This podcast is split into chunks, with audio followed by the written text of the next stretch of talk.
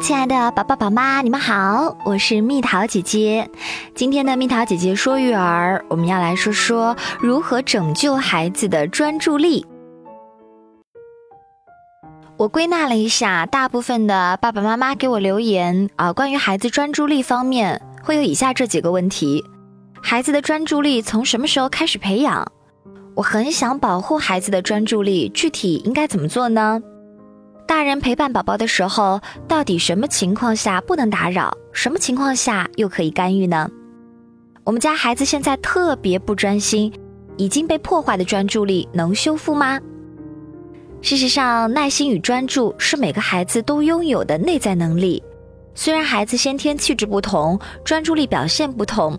但在陪伴孩子的过程中，如果能早一点理解孩子的需求，尊重孩子的行为，找到孩子的兴趣，专注力呢是可以通过练习与培养逐渐提升的。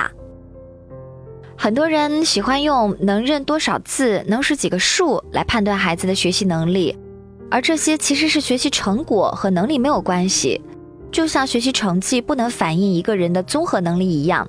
怎么学永远比学了多少更重要，这一点每个家长一定要记住。那么，保护孩子的专注力，我们能做些什么呢？不要打断孩子。生活中有个不科学却很普遍的现象，就是孩子在大人眼里就像宠物或玩具，我们常常会忘记那个小家伙其实是有自己的想法的。在孩子专心摆弄玩具的时候，好多大人喜欢突然出现在孩子身边，跟孩子闹一下，或要求孩子去做另一件大人觉得更有趣的事儿。回头说孩子专注力不好的，也是这些大人。假如你希望孩子具备很好的专注力，那么只要下一刻没有生命危险，就不要打断孩子正在做的事儿。如果你们接下来有很重要的计划，不能任由孩子沉浸在自己的事情里，那你可以跟孩子约定一个时间，比如再玩多长时间，在时限到来前的几分钟里提醒一下孩子时间快要到了，给孩子一个转移注意力的缓冲期，让孩子自己控制自己的注意力，而不是突然被打断，不用自己的情绪影响孩子。急性子的大人不在少数吧？虽然本意是想让做事效率更高，但如果大人常常很焦躁，孩子也会耳濡目染。在碰到难以解决的问题时，他们首先想到的就是先发一通脾气再说，而不是耐心的去解决哦。在与孩子沟通的过程中啊，我们一定要注意表达的清晰度。大人讲话不耐烦，孩子只能感受到大人的情绪，会忽略大人到底在说什么。因而感到无所适从。在与孩子对话的时候啊，我们可以尽量的温柔、平静、清晰的去重复我们要表达的指令，并亲自示范给孩子看。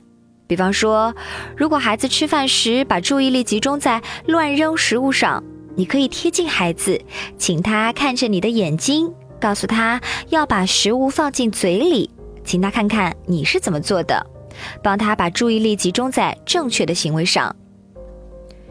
我们要表扬孩子努力的过程，而不是结果。我们要表扬孩子努力的过程，而不是结果。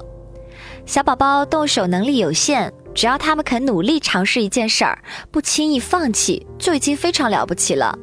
大人不必把结果看得太重。假如孩子在努力搭积木，那无论他弄出多么奇怪的形状，一定要记得赞美他的积极和努力。你可以当着孩子的面儿，欣喜地告诉孩子：“爸爸，你看，宝贝一直在搭积木呢，试了很多次，很努力，始终都没有放弃，真的特别好哦。”具体来说，两到四岁的宝宝，我们要找到让孩子专心的那个点。每个孩子啊，都有自己的兴奋点，有些孩子特别容易被视觉刺激吸引，有些则是触觉。还有的是听觉，先弄清楚哪种感官刺激最能影响自己的孩子，再围绕这个点找到孩子感兴趣的事儿，让兴趣来引导孩子巩固专注力。比如有些孩子特别喜欢听歌，平时呢就多给他听一些英文歌，看英文动画片，日积月累就能形成不错的语感。有妈妈会问我说：“我家孩子话特别多，太闹了。”怎么才能让他安静一点呢？也有妈妈会问说：“我家孩子太文静了，怎么才能让他活泼一点呢？”这两者正好相反哦。中国妈妈应该是这个世界上最容易焦虑的妈妈了吧？我们总认为孩子未来发展的好不好是取决于他是更开朗的，而不是偏内向的；是更有礼貌的，而不是大大咧咧的；是掌握某种技能的，而不是玩一些乱七八糟的。于是呢，我们总是试图矫正孩子的特点，认为这是在帮孩子变得更好。然而，心理健康学却明确地告诉我们。孩子的心理健康与否、性格健全与否、快乐与否，并不在于他们是什么样的性格，而在于他对自己性格的接纳程度。这决定了孩子对自己的满意度。一个人要先欣赏和接纳自己的内在，才能和谐的和别人共处。同时，妈妈对孩子的接纳程度，也决定着孩子是否能顺利的接纳自己。总被妈妈否定的孩子，一定不会对自己感到满意的。对于活跃的孩子，我们可以鼓励他多和朋友互动，帮他掌握更多的沟通技巧，比如怎样描述一件事儿更生动，怎样提问更容易得到回应。如果孩子喜欢安静，那就试试听音乐、画画、玩拼图，用孩子感兴趣的事去引导他们发掘内在专注力，而不是根据大人我们自己的喜好强迫孩子专注。很多妈妈都不知道该怎样让孩子理解时间概念，比如三分钟到底是多久呢？我们可以巧妙地使用计时工具，比方说用一个沙漏来计时，沙漏滴完一次就表示三分钟时间到啦。如果沙漏滴完，孩子仍然在继续做原来的事儿，那表明孩子有进步了。四到六岁的孩子，我们要让他们在游戏中训练专注力。心理学家曾做过一个实验。让孩子在游戏和单纯完成任务两种不同的活动方式下，将各种颜色的纸分装在与之同色的盒子里，观察孩子注意力集中的时间。结果发现，在游戏中，四岁幼儿可以持续进行二十二分钟，而且分放纸条的数量比单纯完成任务时多百分之五十。而在单纯完成任务的形式下，同龄的幼儿只能坚持十七分钟。这项实验表明，孩子在游戏的活动中专注力集中程度和稳定性比较强。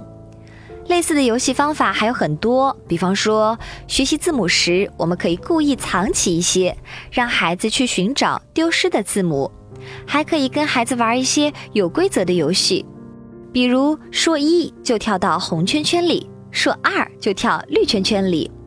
此外，妈妈也可以选择一些有助于培养孩子专注力的游戏绘本，让孩子在视觉搜索、图片接龙、语言描述中渐渐地学会集中注意力。六岁以上，我们就要帮孩子自觉提高专注力了。六岁以上的孩子其实已经有些自控力了，在学习过程中可以合理的设置目标，让孩子实现自我约束，自觉提升专注力。比如做一个积分卡。每取得一次成就呢，就累计几分，达到某个分值后，就可以获得一次旅行机会。还有更厉害的，我们可以特意的选择在闹市街头读书看报，训练排除环境干扰的能力。还可以做一下凝视训练，就是双眼长时间的凝视远处的某件东西，比如窗外的树枝、空中的云朵。这种训练会让人的意识范围逐渐变窄，从而达到集中注意力的目的。很多科学家在思考问题时，都喜欢盯着窗外的树枝哦。